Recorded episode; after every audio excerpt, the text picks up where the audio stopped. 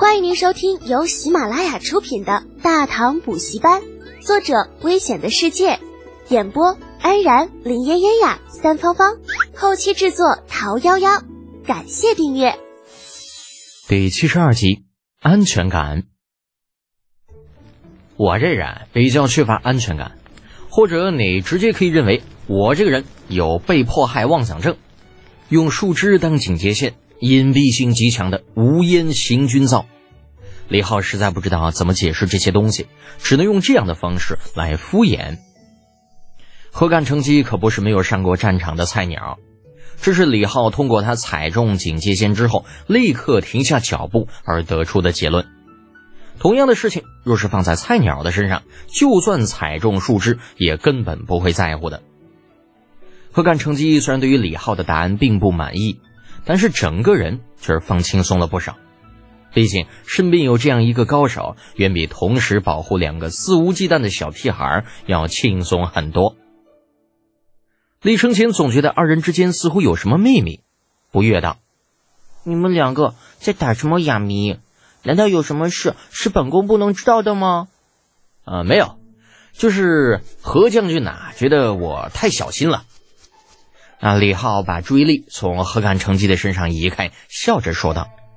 而何干成基挠着头，坐到了篝火的另一侧，从李浩手中接过半生不熟的兔肉，放在火上烤的同时，问道：“呃，李师徒啊，能问一下你为什么要去咸阳吗？”“对呀，德简，你去咸阳干什么呀？”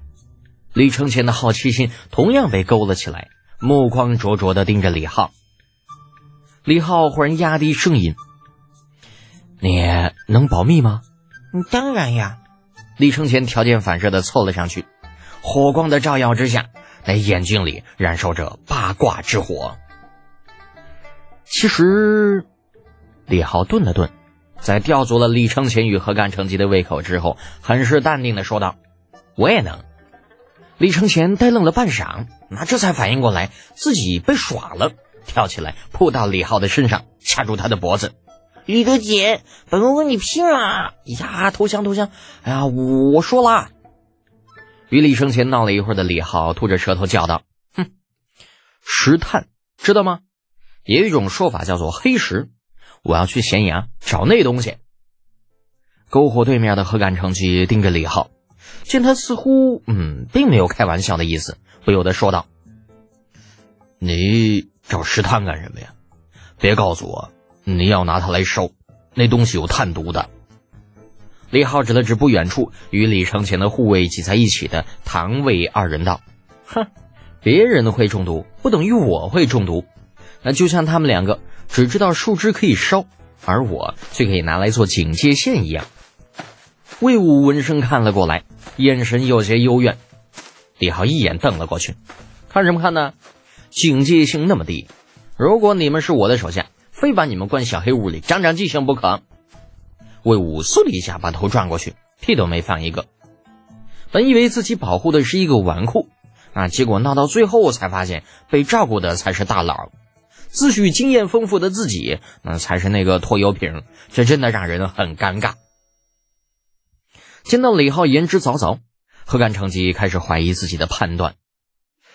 呃，李师徒啊，嗯，你确定石炭真的可以烧？如果真是这样，肯定能烧。之所以会中毒啊，不过是因为烧的方式不对啊。李承前不等何干成吉说完，直接打断：“老何啊，你可以怀疑我的人品，但绝对不能质疑我的话。”啊，何干成吉一脸懵逼。而李承前则是在一旁很是尴尬的说道：“那个德简，何干成吉是复姓叫何干，不姓何。呃，这么神奇吗？原来这反骨仔姓何干，不姓何呀！”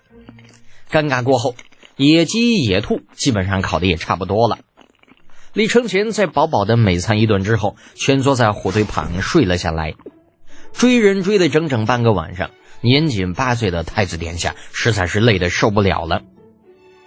李浩则是靠在大石头上，看着头顶的夜空，呆呆的出神，听着不远处护卫们的窃窃私语声，恍惚间似乎回到了自己熟悉的时代，正在与战友们进行野外生存训练。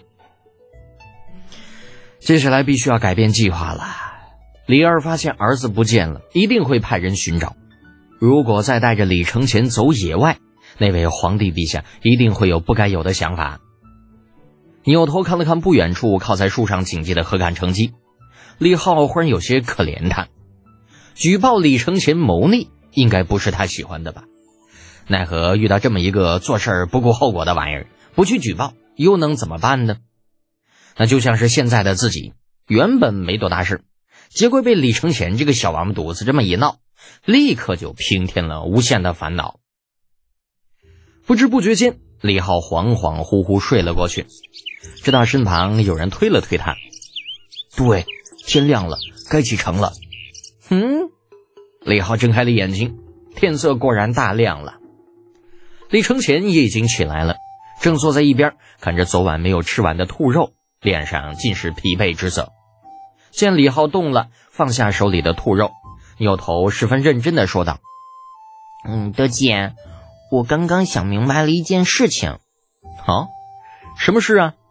李浩甩甩头，用力的揉了揉脸，让自己精神起来。八岁的李承前似乎一夜之间长大了，盯着手上那兔肉，一字一顿的说道：“体验百姓的疾苦，不是说说，而是亲身去体会。”李浩诧异的看了李承前一眼，像是不认识他一般。李承前被看得有些不舒服。你看本宫干什么？李浩耸耸肩，哼，没事儿。希望殿下您能够保持这个状态。若干年后，你将会成为一代明君。嗯，本宫也是这样想的。李承前踌躇满志的笑了笑。我一定会超过父皇，成为历史上最伟大的皇帝。而德简，你将会成为像我舅舅那样的人。李浩嘴角抽了抽。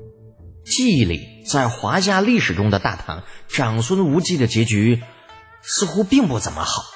嗯，成为他那样的人，这是咒老子呢。哎呀，也不知道在这个大唐会不会有一些不一样的变化。好在李承前只是感慨了一下，很快注意力便转移到了其他地方，把手里那兔肉往老何的手里一塞。行了，不说这个，今天的行程是什么？啊，原本依着李浩的性子，虽然是绕城而走，但此时因为李承前的关系，只能指了指咸阳的方向。哼，入城吧。野外露宿，我们缺少太多的物资，一天或许能够坚持，哎，时间长了，怕是会出问题的。何干成吉立刻附和：“嗯，李师徒说的有道理，殿下，臣也觉得入城是最好的安排。”啊，野外的那一晚，显然把李承前折腾的够呛。听了李浩宇和敢成吉的建议，半点都没有反对，小手一挥道：“那还等什么？目标咸阳，出发！”